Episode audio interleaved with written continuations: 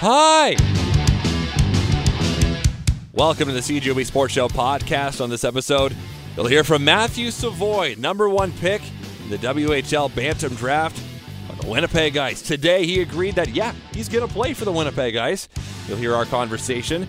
Also, Pat Leach, longtime name in the Winnipeg slash Manitoba slash Canada speed skating scene, inducted into the Canadian Hall of Fame for speed skating this past weekend. We'll talk about that and her whole career. Plus, you'll learn about the Manitoba 55 plus games on the podcast. Matthew Savoie, 15 years old, has signed his standard player agreement to come to the WHL's Winnipeg Ice. And Matthew joins us now on the 680 CJOB Sports Show. How are you doing tonight, Matthew? I'm doing good. You? I'm doing well. So, how, how long did it take for you to make this decision to sign with the Ice? Obviously, it was a tough decision. Both are great options, but I just uh, it was a long process. Uh, just find out which way I wanted to go, and in the end, I felt Winnipeg gave uh, the best opportunity to develop and uh, as a player and a person. And we should mention that uh, the other option for you was the University of Denver, and you said a couple months ago that you would be going there with your brother, right? Okay. So this decision now, did you take a visit to Winnipeg to make this decision? Uh, yeah, we did before the draft. We flew down there and uh, we visited the facilities and we got to check out the school and we got to meet everyone. The the GM Matt Cockell and then uh, a few other other people from the organization. So that was great. So what did you think of the facilities here? I thought it was you know first class organization. Their their facilities are unreal. They they they got every everyone trying to work work uh, together and make you the best player you can be, and they're all trying to make you successful. Did that factor into your decision to come here? Yeah, of course. Just coming down and seeing the brand new facility, it's it's unreal. Now, your older brother has previously committed to Denver. Uh, will he be joining you in Winnipeg? Uh, no, he he he still plans on playing NCAA. Uh, next year, he's he's going to go back to the HHL and play for Sherwood Park, and then we'll we'll see how it plays out from there. But he he's his plans are still to go to Denver. Okay. Does what he does have any bearing on what you do? Uh, we're pretty close, but we know that we both have different paths in, in our hockey careers. So, so we just kind of keep it separate from our from our being family members. So that's yeah. Okay. So take me back to just the exceptional status process because I think a lot of people aren't quite sure how that works.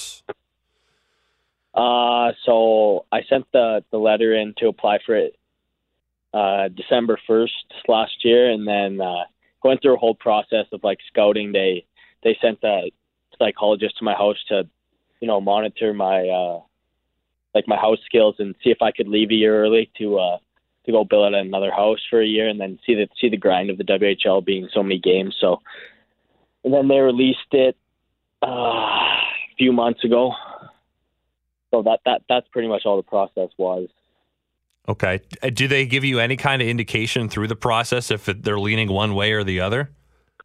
Uh, no, they they didn't they didn't uh, contact us much about which which way they were leaning. You know, they kind of kept it in the dark, and then they just made their decision.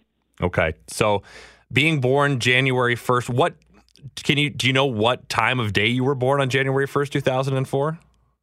Yeah, actually, it was uh, about two a.m. So just two two hours off of being a 2003 born. Does, does that bug you at all? Uh, no, everything happens for a reason. So that's what I believe. Luck of the draw, really. Yeah. So, Yeah. so what happens now that you have signed with the Ice? Uh, I'm really excited for, for the years to come, and uh, I'm hoping to get down there in Winnipeg in August for the camp, and I'm really looking forward to that. So you'll go back to playing Alberta this year then? Uh, that's that's all undetermined. We're not we're not sure which where we're going next year, or what we're doing. Right, because you are eligible to play for the Ice starting in the fall of 2020, right? Full time. Uh, yeah, yeah, Because you can play, I think you can play a few games at the end of next year, but as an underager, you only get, I think, five games, right? yeah. That's a question for the WHL. Okay, so uh, I guess what what does your summer look like then in terms of training? Uh, I've been skating partially with the skills coach Steven Zip, just to stay on the ice and stay stay you know involved with with hockey. And then off ice, I'm I'm training lots, four times a week, two hours a day, with Brad McNamara. Uh, just just local in St. Albert, so so that's been great. We've been we've been doing good jobs here. Have you met any of your future ice teammates yet? Uh, they all gave me a text today, so that was, that was pretty nice. So I haven't. I, I actually know a couple of them. Connor McClennon, he's from Alberta, and then I, I met Lambos when I came down to visit Winnipeg. Okay, so I guess my last question for you now is: Are you going to stick with the same number you're, you're playing with now, or are you going to maybe get a new one once you're with the ice? Uh, we'll see what's available. Uh, it's it's I don't know. It's depends on what's. Yeah, I guess it just depends on what's there. Okay. So, uh, well, when you were in Winnipeg, what was the the biggest takeaway for you from not just the facility standpoint, but just the city as a whole? I think it's a great, great atmosphere here. It's, everyone loves hockey, and uh, everyone's pushing you to to succeed as a person and a player. So, I thought thought that was one of the bigger reasons. All right, Matt. Well, congratulations on this. I'll let you go now, and uh, we'll see you down the road when you come back to Winnipeg. Thank you. Sounds good. Olympian Pat Leach was inducted into Speed, Speed Skating Canada's Hall of Fame as a builder. The Winnipegger was honored for her work, long term involvement, exceptional contributions to the development of speed skating as a coach, administrator, volunteer. And Pat joins me now on the CJOB Sports Show. First of all, Pat, congratulations. I'm curious, when did you get your start in speed skating? Uh, I started when I was 11 years old. Um, with the River Heights Speed Skating Club in Winnipeg. But I have to say, I would uh, we lived really close to the community center, and I would run across and watch all the practices because a few of my good friends were speed skaters. Until my parents finally decided that they better let this girl try it. They always thought the blades were too long and dangerous. Um, but uh, so I was actually 11 when I officially officially joined the club. So you just pressured and pressured your parents until they finally gave in. Yeah, so by the time I started, I felt like I already knew how to skate. I watched it so many times. A lot of scouting. What was it like to first put the skates on then and get out there? Well, it was fun. It was a really a big club, so there was lots of kids in the neighborhood belonged to it. There was no ringette or anything for girls back then, so if you didn't, uh, if you wanted to skate, there was either figure skating or speed skating. So, um, so it was a great neighborhood club. And I guess yeah, hockey really wasn't an option either. Then would it have been? no, there was really no no girls hockey back then, and and uh, ringette just sort of started in when I was a, I guess an older teenager. Maybe it was just starting to come to Winnipeg. Okay. And then that took away, you know, some of the girls, but anyways, it was uh, it was a fun it was a fun sport, and um, you know we were all all together on the ice, training and racing each other. So when did so, it first get really competitive then? I would say by the time we were um, maybe about 14 or 15. Um, 15 was the year that I went to the Canada Games. So, you know, we started dry training a little bit around the age of 13, 14, and in preparation for the Canada Games. And then, of course, you had to skate in the trials for it. And, and then from the Canada Games, I qualified for the national team. So at the age of 16, with a couple of other girls from Winnipeg, um, started going overseas to train uh, about five months train and compete for five months of the year because they had no indoor ovals in in Canada at the time. Were you more long track or short track? Definitely long track. yeah. I was not built to be a short tracker, not agile enough. In terms of the skill set, what's different between the two? Uh, well, it's a different style of skating. You have to be um, really quick on your feet in short track, and as I say, very agile and nimble. Uh, they're they're different type of skate. Uh, the short track skate has a higher boot and uh, an offset blade so that they can lean far into the corner. And a long track's blade is placed in the middle of the boot, and the boot isn't as high. Um, so, and it's just a different technique. It's a lot of crossovers in short track, and um, with long track, you've got the you know hundred meter long, long uh, uh, straightaways and uh, so you've got some time to recover between all the crossovers. So short is agility and long is more power. Power, yeah, endurance. Yeah. Well, short track is endurance as well, but um, just a different type of endurance. Right. Yeah. So you got to go to the Olympics in 1980. What was that like? That was amazing. It was uh, sort of the the highest goal that I had set for myself, and and so I was thrilled to be there and just to be amongst all the other top athletes in the world in all of the other sports was surreal. Um, everybody that you read about, like the crazy Canuck ski team and and the figure skaters, every you know, everybody that you read about, you were sitting right next to at uh, you know in the cafeteria. So it was really fun. Was it a bit surreal? A little bit, yeah. yeah, it just seems like it was yesterday. Well, and I have to ask you, since the Lake Placid games are known probably more than anything for the men's hockey team winning it, was there kind of a sense of that history while you were there? Uh, a little bit. It was almost, um, you know, a sense of shock that the Canadian team wasn't in the finals, and um, because I don't think at the time the Americans had really been, you know, favored. Um, so we were very disappointed for the guys, of course. Um, but yeah, I remember when. Uh, you know, when the game was over, and Lake Placid was a very small ski town, and uh, you know everybody was out on the streets and and it was just kind of too bad for our guys. yeah, because I, I, just watched Miracle, the movie that that's based off of a couple weeks ago, and Canada's not mentioned once in that entire movie. It's all about the Americans and the I Russians know. and and Finland in the final. I know. But uh, yeah, so yeah. just I'd ask. So uh, after your retirement from skating, you went into uh, coaching and you helped create the Westman Speed Skating Club. Why did you want to stick with speed skating after your competitive career was done? I just felt like it was a great sport. Um, you know, for those who didn't don't fit into the hockey mold or you know prefer the individual sport uh, over the team sport, um, it you know it was a great activity. Um, and you can do it, you know, as I say, short track or long track. And um, you know, you're only racing against yourself. So you can never be cut from the team. Um, and, uh, you know, your results are what you make of it. Um, you know, if you work hard and, and, um, you know, it's just you against the clock. So there's nothing else interfering. There's no judges, you know, there's nobody else getting in your, well, a little bit in short track, people can get in your way, mm-hmm. but, um, I just think it's a great activity. It also is for any age. In our club, we have ages three and a half right up to adults who are learning to speed skate, or some of the parents put on skates and come out for the exercise. So it's just a great lifelong sport.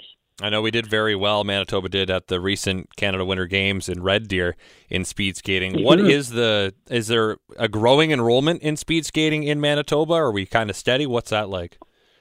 I think we're just kind of steady, which is um, kind of amazing when you look at the number of um, you know international and world class athletes that we are able to generate.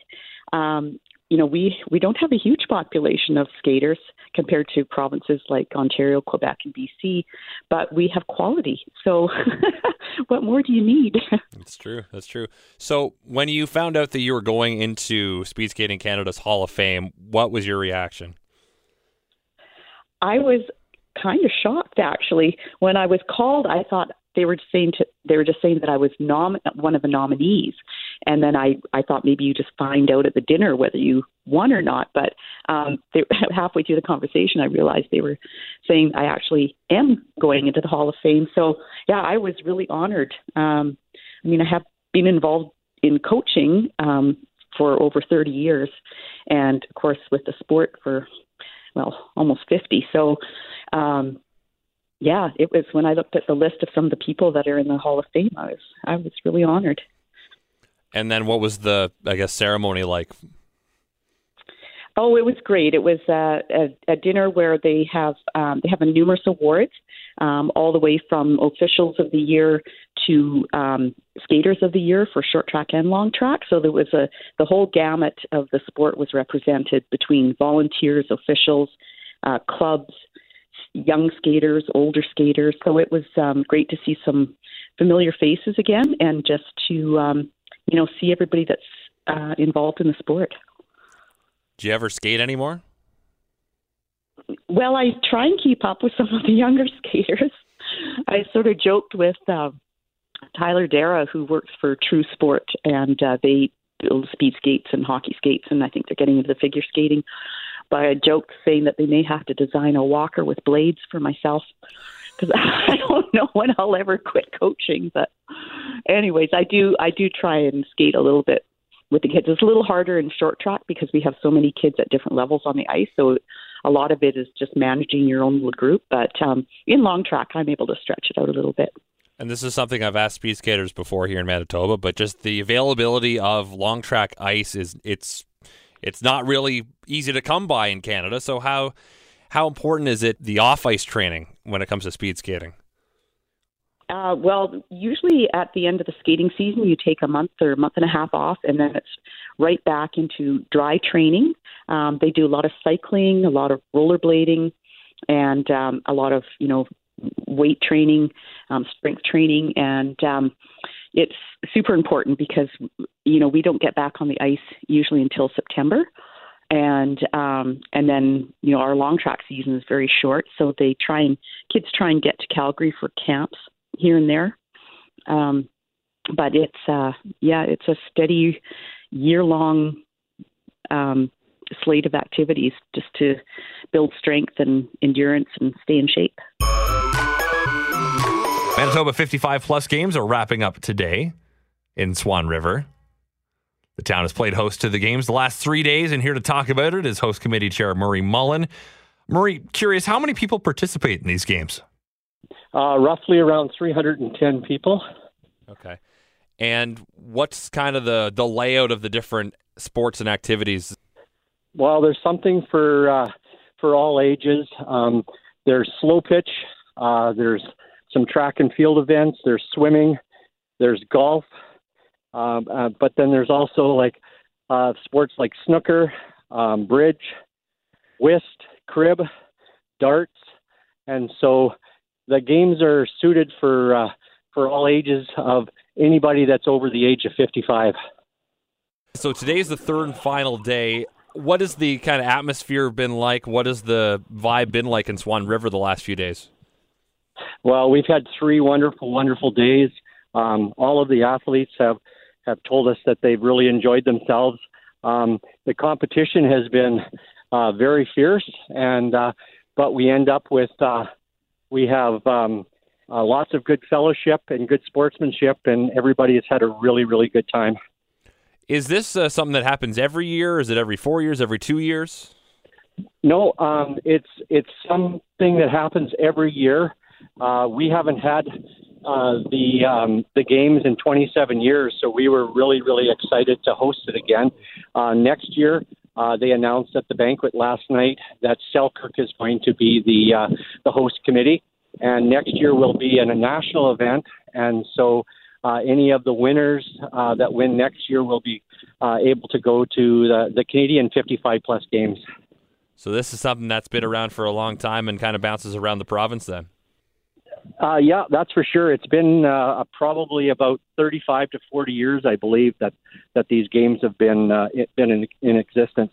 And why is it important that there is something like this available to people that are older? Well, I think um, it's first of all, it's it's really really uh, good for for each of the the communities, but um, it makes uh, um, you know as you get older, a lot of these people have played sports all their lives and uh, and then all of a sudden they get to a certain age and and they might think that that geez maybe I, I'm too old to participate in sports, but these things give them a give them an idea that no they're not. And and you know like we had a an 80 year old uh, gentleman who had double or triple bypass surgery just a few months ago and he participated in the swimming events and he was also in in all of the track events and so when you see somebody like that out there, uh, you, how can you not be inspirational and, and cheer them on? We also had a 97 year old crib player, uh, a lady that's 97 years old, and she was playing crib.